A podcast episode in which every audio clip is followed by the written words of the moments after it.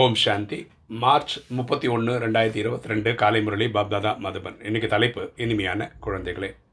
ஞான மார்க்கத்தில் உங்களுடைய சிந்தனை மிகவும் சுத்தமாக இருக்க வேண்டும். உண்மையான வருமானத்தில் பொய் பேசினால் ஏதாவது தலைக்கீழான செயல் செய்தால் மிகுந்த நஷ்டம் ஏற்பட்டுவிடும். அப்பா சொல்கிறார் இனிமையான குழந்தைகளே இந்த ஞான மார்க்கத்தில் பரமாத்மா சொல்லக்கூடிய இந்த நாலேஜில் நம்ம சிந்தனை வந்து ரொம்ப தெளிவாக இருக்கணும் கிளியராக இருக்கணும் சுத்தமாக இருக்கணும். உண்மையான வருமானத்தை சேமிக்கணும் இதில் பொய் சொல்லக்கூடாது. பரமாத்மா கிட்ட சார்ட் எழுதும்போது த இல்லாதது பொல்லாததெல்லாம் எழுதக்கூடாது. தவறான செயல்கள் செய்தால் பெரிய நஷ்டம் வந்துவிடும். இன்றைக்கி கேள்வி. உயர்ந்த பதவி அடையக்கூடிய அதிர்ஷ்டசாலி குழந்தைகளின் அடையாளம் என்னவாக இருக்கும்? உயர்ந்த பதவி அடையக்கூடிய அதிர்ஷ்டசாலி குழந்தைகளின் அடையாளம் என்னவாக இருக்கும்? பதில்.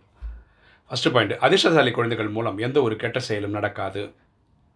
அவங்க வழியாக தவறான செயலுக்கு நடக்காது. எக்ஸசைவில் ஒவ்வொரு எலும்பையும் ஈடுபடுத்துவார்கள். அவங்க அவ்வளோ சீரியஸாக உடல் உழைப்பை கொடுப்பார்கள். அவருடைய எந்த விதமான பேராசை போன்றவை இருக்கா? அவங்களுக்கு எந்த ஒரு பேராசையும் இருக்காது. ரெண்டு அவர்கள் மிகவும் சுகம் கொடுப்பவர்களாக இருப்பார். அவங்க எல்லாருக்குமே சந்தோஷம் கொடுப்பாங்க. வாயிலிருந்து எப்போது ஞான ரத்தினங்களையே வெளிப்படுத்துவார்கள்? அவங்க வாயிலிருந்து நல்ல நல்ல விஷயங்கள் வரும். மிகவும் இனிமையானவர்களாக இருப்பார்கள். அவங்க தேவதைகள் மாதிரி நடந்துப்பாங்க. மூன்றாவது பாயிண்ட் அவர்கள் இந்த பழைய உலகை பார்த்தாலும் பார்க்காதது போல் இருப்பார்கள். பழைய உலகத்து மேலே அவங்களுக்கு எந்த ஒரு ஈர்ப்பும் இருக்காது. அதிர்ஷ்டத்தில் இருந்தால் பார்க்கலாம் என்ற இந்த எண்ணம் அவர்களுக்கு வராது.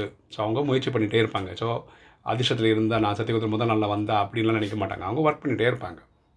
இத்தகைய குழந்தைகள் எதற்கும் பயப்பட மாட்டார்கள் என்று பாபா கூறுகிறார். இவங்களுக்கு எந்த ஒரு பயமும் இருக்காது. ஏன்னா பரமாத்மா கூடவே நிற்கிறார் நீங்கள் மிகவும் நன்றாக முயற்சி செய்ய வேண்டும். அப்பா சொல்கிறார் நீங்கள் அதனால் நல்லபடியாக புருஷார்த்தம் பண்ணணும். இன்றைக்கி தாரணை ஃபஸ்ட்டு பாயிண்ட்டு இனிமையானவராகி தாய் தந்தையை வெளிப்படுத்த வேண்டும். நம்ம இனிமையானவராகி நம்ம தாய் தந்தையை வெளிப்படுத்தணும். கடுமை தன்மை சிறிதளவும் இருக்கிறது என்றாலும் அதை நீக்கிவிட வேண்டும். நமக்குள்ளே கசப்புத்தன்மை இருந்ததுன்னா சில பேர் மேலே கோவம் இந்த மாதிரி சின்ன சின்ன விகாரங்கள் இருந்ததுன்னா அதையெல்லாம் முடிச்சிடணும். தந்தையை போல் இனிமையானவராக அன்பானவராக அவசியமாக வேண்டும். நம்ம அப்பா மாதிரி இனிமையானவரும் அன்பானவராக ஆகணும். ரெண்டாவது பாயிண்ட் ஸ்ரீமத் அல்லாத எந்த ஒரு செயலும் செய்யக்கூடாது. ஸ்ரீமத் அல்லாத எந்த ஒரு செயலும் நம்ம செய்யக்கூடாது. ஸ்ரீமத்தில் தான் உண்மையான வருமானம் உள்ளது. ஸ்ரீமத்தில் தான் அப்பாசனோட உயர்ந்த வழிபடி தான் உண்மையில் உண்மையான வருமானம் இருக்குது இன்றைக்கி வரதானம். ஞான நிறைந்தவராகி ஒவ்வொரு காரியத்தையும் விளைவை தெரிந்து கொண்டு காரியம் செய்யக்கூடிய மாச திரிகாலதர்சி ஆகுக. ஞான நிறைந்தவராகி ஒவ்வொரு காரியத்தையும் விளைவை தெரிந்து கொண்டு காரியம் செய்யக்கூடிய மாச திரிகாலதர்சி ஆகுக. விளக்கம் பார்க்கலாம். திரிகாலதரிசி குழந்தைகள் ஒவ்வொரு காரியத்தின் விளைவை தெரிந்து கொண்டு செயலாற்றுவார்கள். திரிகாலதரிசினா முக்காலத்தையும் தெரிந்த குழந்தைகள். நேற்று இன்று நாளை தெரிஞ்சவங்க அதோடைய விளைவை தெரிஞ்சு தான் ஒரு ஒரு காரியமும் பண்ணுவாங்க. அவர்கள் அப்படி நடந்திருக்க கூடாது நடந்து விட்டது பேசியிருக்கக்கூடாது பேசிவிட்டேன் என்று ஒரு பொழுதும் சொல்ல மாட்டார்கள். அவங்க வழியில் வாயிலேருந்து இந்த மாதிரி வார்த்தைகள் வராது.